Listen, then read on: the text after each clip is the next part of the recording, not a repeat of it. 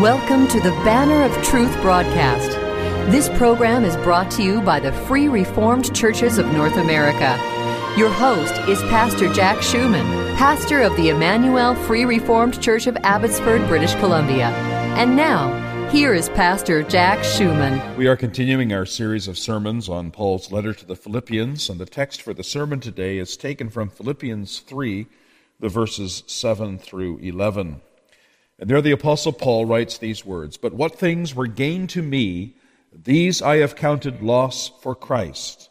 Yet indeed I count all things loss for the excellence of the knowledge of Christ Jesus my Lord, for whom I have suffered the loss of all things, and count them as rubbish, that I may gain Christ, and be found in him, not having my own righteousness, which is from the law, but that which is through faith in Christ the righteousness which is from God by faith, that I may know him and the power of his resurrection and the fellowship of his sufferings, being conformed to his death, if by any means I may attain to the resurrection from the dead.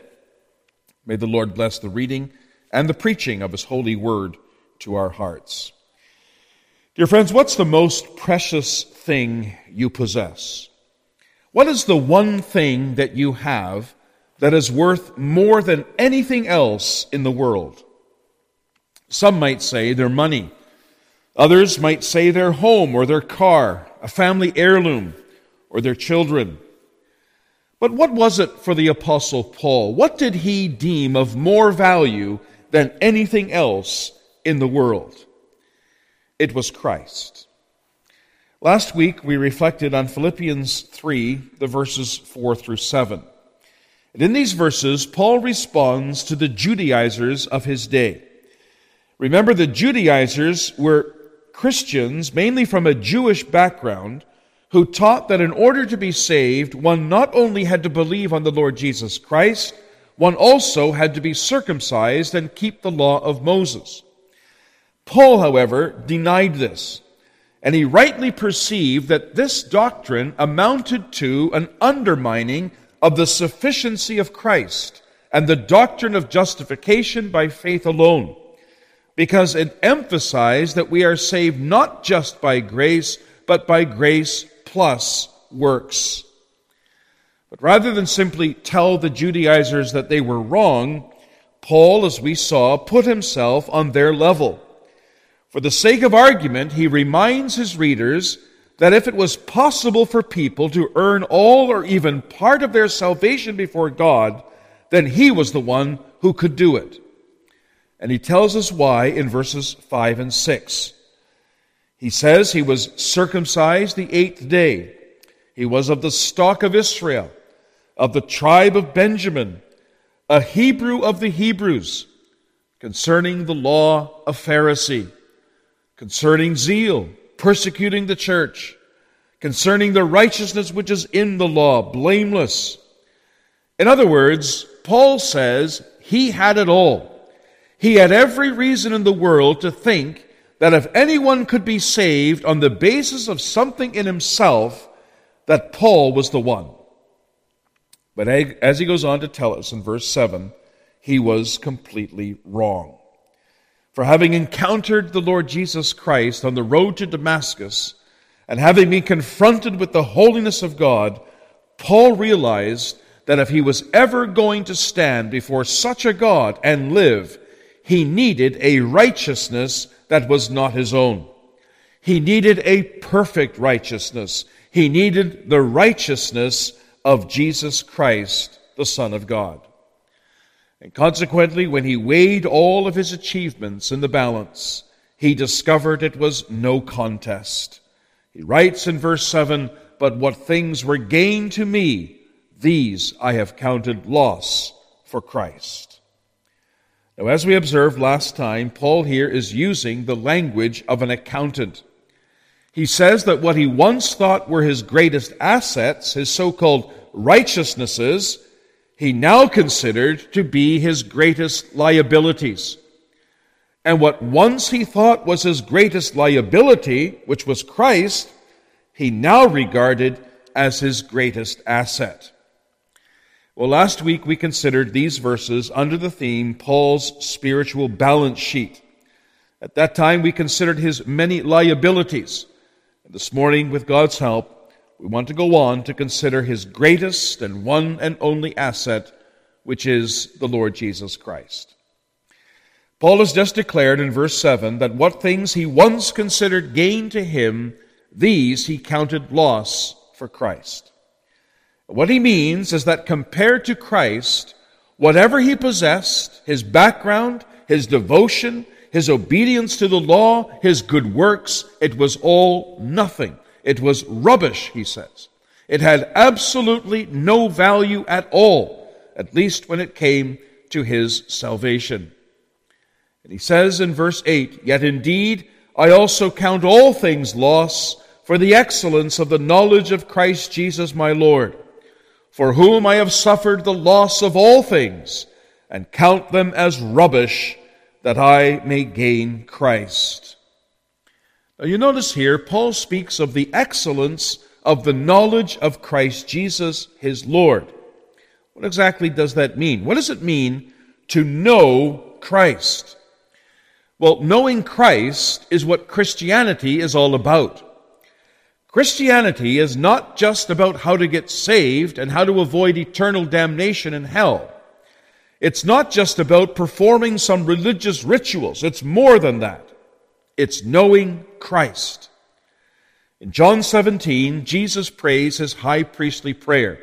And in verse 3, he says, And this is eternal life that they may know you, the only true God, and Jesus Christ, whom you have sent.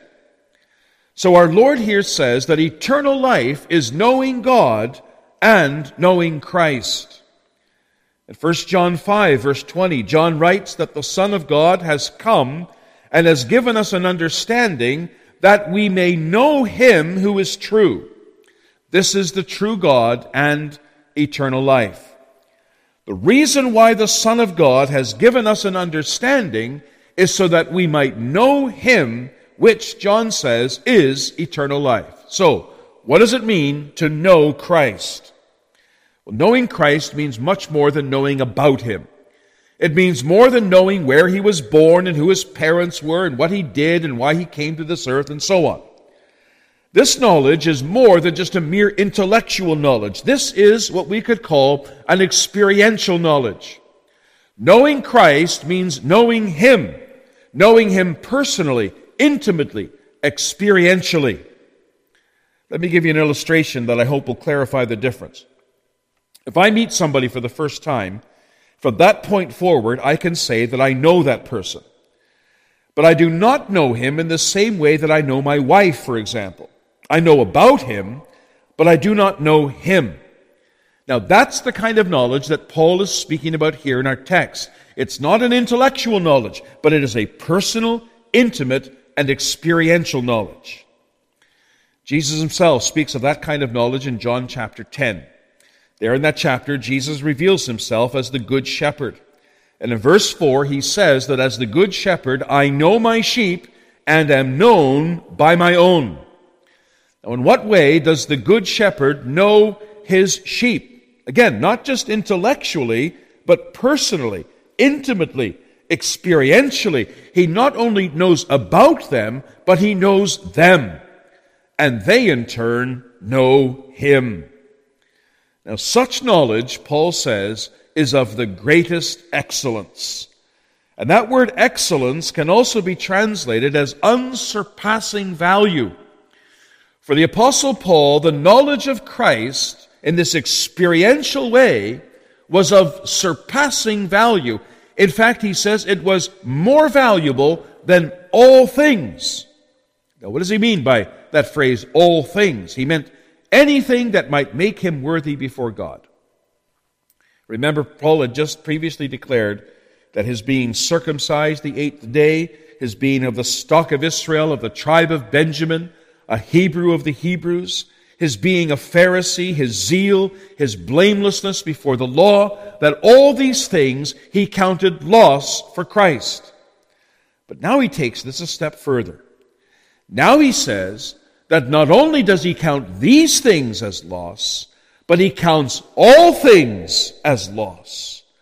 In other words, it's as though Paul is saying there is nothing in the entire world that I regard as being on par, much less superior to, the knowledge of Jesus Christ.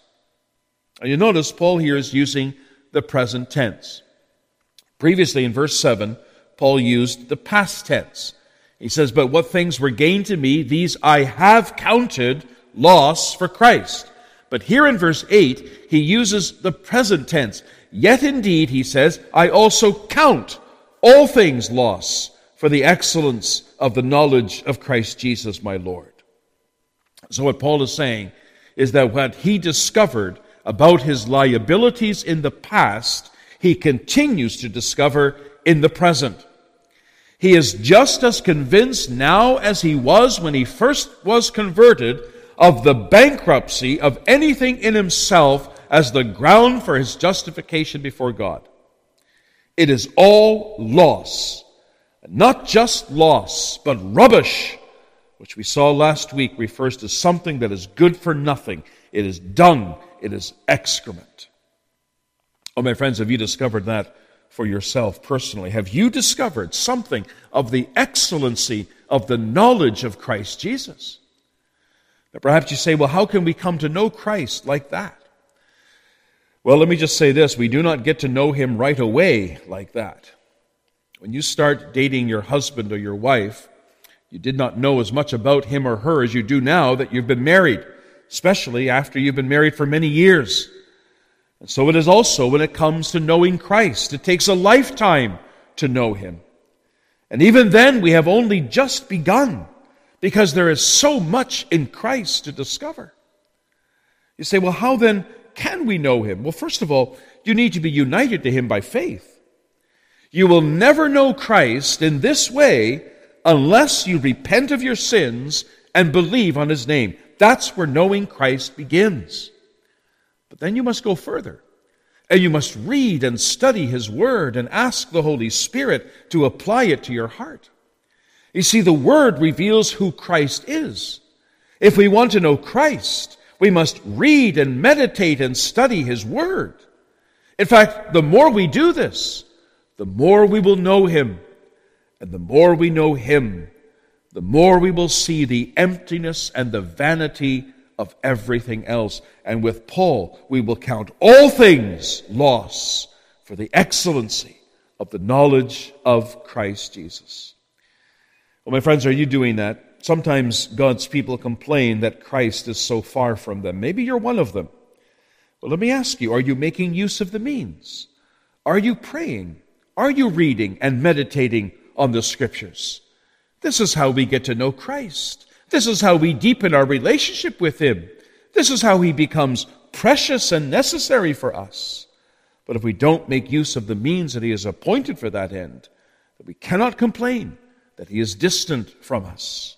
So for Paul, Christ was of surpassing value. He would exchange anything for the great privilege of knowing him. Now, why is that? Well, Paul tells us. First of all, he says, because he wants to gain Christ. Now, the Greek word here also means to win. It implies personal appropriation, making Christ my own, receiving him as my personal Lord and Savior. Having Christ as his own meant more to Paul than anything else in the world. Why is that? Because he tells us when we have Christ, we are found in him. Now, that phrase, in him or in Christ, occurs many times in the writings of the Apostle Paul. This is the language of what theologians call union with Christ. By using this particular phrase, Paul is reminding us that the believer is not isolated. He's not independent, but he is one who is united to Christ by faith. Christ is his head, and he is a member of his body. He is flesh of his flesh and bone of his bone. He is in him in a spiritual way. And as such, he is a partaker of his righteousness. Now, to be sure, the one who believes on the Lord Jesus Christ becomes a partaker of all the benefits of Christ the indwelling of the Holy Spirit, the adoption of sons, the gift of eternal life, and so on. But Paul mentions specifically his righteousness. For you notice, after declaring that he desires to be found in Christ, Paul goes on to define what that means. He says, Not having my own righteousness, which is from the law, but that which is through faith in Christ, the righteousness which is from God by faith. Now, what is righteousness? Righteousness is perfect conformity to the law of God. If I keep the law of God, I am a righteous person. The law of God defines what righteousness is. So if I keep that law, I am then righteous. Now, this kind of righteousness is absolutely essential because one day we will have to stand before God. And God is absolutely righteous and holy. And that means if we are ever going to stand before Him and live, we ourselves need to be absolutely righteous and holy. And if we're not, then we will be utterly consumed in His presence. Now, here's the problem the problem is that you and I are not holy, nor can we make ourselves holy. For everything that we do and say and think, even, is tainted by sin. So, what do we do? Well, the only solution we have is Christ. You see, by living a perfect life all the time that he lived on this earth, the Lord Jesus Christ earned for us the righteousness that we need in order to stand before God and live. And when we believe on his name, then he imputes that righteousness to us, and he does it so perfectly that God regards us as if we had never sinned. Sadly, before his conversion, Paul did not understand any of that. As he himself says, he went about trying to establish his own righteousness by keeping the law of God. But when the apostle encountered the risen and exalted Christ on the road to Damascus, he came to the realization that no matter how hard he tried, he could never earn the kind of righteousness that is acceptable to God. He needed an alien righteousness. He needed a righteousness that he did not have. He needed a perfect righteousness. He needed the righteousness of Jesus Christ, which becomes ours by faith. Now, this is why Paul was prepared to count all things loss in order to gain Christ and to be found in him, because in him he had a righteousness that he could never earn himself. A righteousness that could enable him to be declared, to be declared not guilty before the tribunal of God. But that's not all. There's another reason why Paul was prepared to count all things loss for Christ. And what was that? Well, he tells us in verse 10. He says that I may know him and the power of his resurrection. Now, here again, Paul speaks of knowing Christ. As I mentioned earlier, this knowledge is more than just an intellectual knowledge, it is a deep, personal, intimate, experiential knowledge. Paul wants to know Christ in the same way that a husband knows his wife and a wife knows her husband. But here Paul is more specific. He not only wants to know Christ, he wants to know the power of his resurrection. The power that raised Christ from the dead is the greatest power imaginable because it demonstrated that he had power over death. Now, no one has power over death. We can try to stave off death as, as much as we want. We can use every tool imaginable, every means, but we cannot prevent death from coming over us. One day, all of us will die. But when Christ rose from the dead, he demonstrated that he had power over death. And Paul says he wants to know, that means he wants to experience that power. But what exactly is that power? It's the power of the Holy Spirit in the heart and life of the believer. Paul speaks of that power in Romans 8, verses 11 to 13. There, Paul writes that if the Spirit of Him who raised Jesus from the dead dwells in you, He who raised Christ from the dead will also give life to your mortal bodies through his Spirit who dwells in you. Therefore, brethren, we are debtors, not to the flesh, to live according to the flesh. For if you live according to the flesh, you will die. But if by the Spirit you put to death the deeds of the body, you will live. Do you see what Paul is saying here? He's saying that just as the Holy Spirit, by His power, raised up Jesus from the dead, so this same Spirit works by His power in the hearts and lives of believers. And by means of that power, Christ regenerates His people. He brings them out of a state of spiritual death into a state of spiritual life. He also sanctifies them and gives them a new nature, causing them to hate and to flee from sin. In other words, it's the power by which Paul can become more and more holy. It's the power by which Christ, by which Paul rather, can become more and more like Christ. Now, this is what Paul wanted to know more than anything else in the world. He wanted to be holy. But he understood that holiness is not something we achieve by our own efforts. It is something that God works in our hearts and lives by the power of His Holy Spirit. And that's the power that Paul wants to experience more and more. He wants the power of the Holy Spirit to make him more and more like Christ. But even that is not all. Not only does Paul want to know the power of Christ's resurrection, he also wants to know the fellowship of his sufferings. Now, Paul had already experienced suffering, much suffering. In fact, as he was writing these words, he was under house arrest in Rome, awaiting the outcome of his trial that could possibly result in his death. But when Paul says he wants to know the fellowship of Christ's suffering, he means more than just that. He means he wants to suffer for and with Christ. He wants to suffer for Christ because Christ suffered so much for him.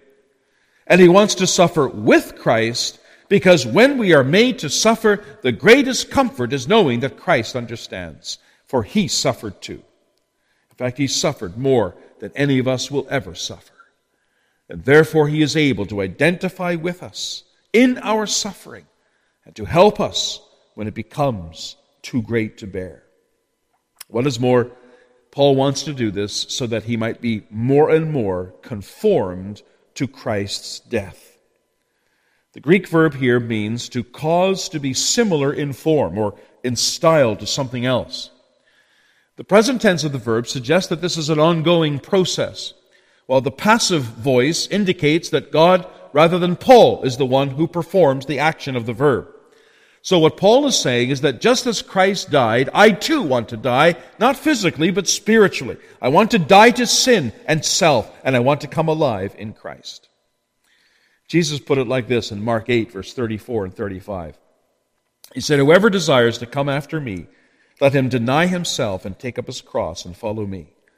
For whoever desires to save his life will lose it, but whoever loses his life for my sake and the gospel's will save it.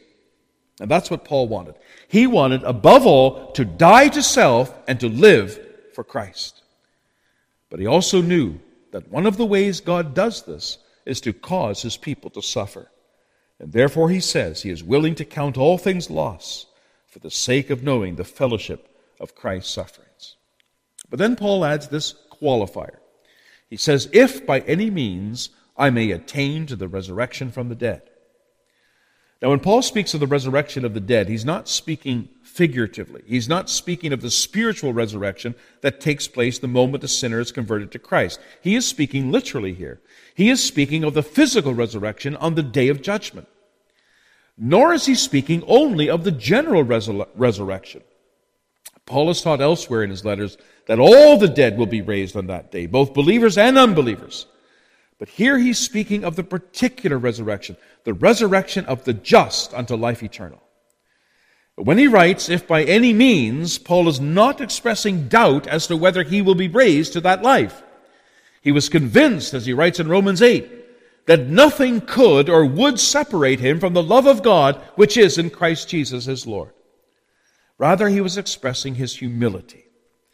Paul knew that to attain the resurrection of the just, one had to endure many trials and afflictions.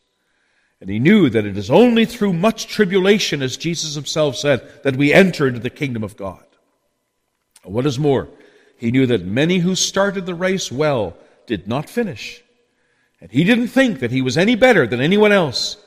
He hoped he would finish the race, but looking at himself, he wasn't so sure. Why not? Because he knew his own heart. If others before him had stumbled and fallen, what made him think that he wouldn't? Paul couldn't say that, and therefore he said, if by any means. But the point is, Paul wanted this more than anything. He was willing to make any sacrifice and count anything as loss in order to gain the resurrection of the just. Why is that? Because that was the only way he could be with his Lord and Savior, which he said earlier was far better than anything else. Well, congregation, we've studied today Paul's spiritual balance sheet. We've considered his many liabilities, namely that he was circumcised the eighth day, he was of the stock of Israel, he was of the tribe of Benjamin, a Hebrew of the Hebrews, concerning the law of Pharisee, concerning zeal, persecuting the church, concerning the righteousness which is in the law, blameless. But we also considered his one and only asset, and that was his Lord and Savior Jesus Christ. And we've seen how Paul considered all of his liabilities to count for nothing, yes, even to be regarded as dung for the sake of gaining Christ and knowing him and the power of his resurrection and the fellowship of his sufferings. My friend, have you also come to that discovery?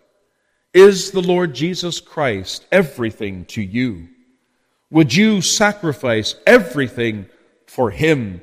and count it all as loss. This is the ultimate mark of a true Christian. A true Christian regards Christ as precious, far better than everything, and everything else as nothing. Is that true for you? Amen.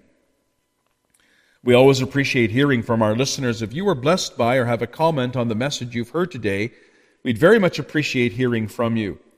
Our mailing address is Banner of Truth, 3386 Mount Lehman Road. Lehman is spelled L E H M A N, and that's in Abbotsford, British Columbia, V4X 2M9. Or you can email us at banneroftruth at frcna.org. If you would like, more, like to listen to the message you've just heard again, or if you would like more information about our program, including how to contact us and how to listen to other messages on this program, please visit our website at banneroftruthradio.com. That's banneroftruthradio.com. Support for this program is provided by the Free Reformed Churches of North America. For more information about our churches, including where you can find a church nearest you, please visit our denominational website at www.frcna.org.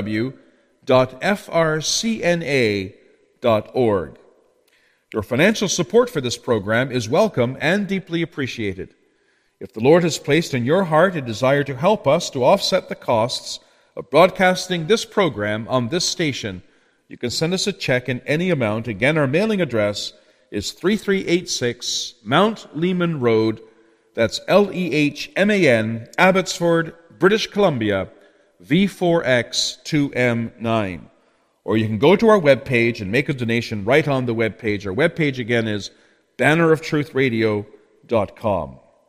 Thank you for listening, and now until next week, may the Lord be with you all.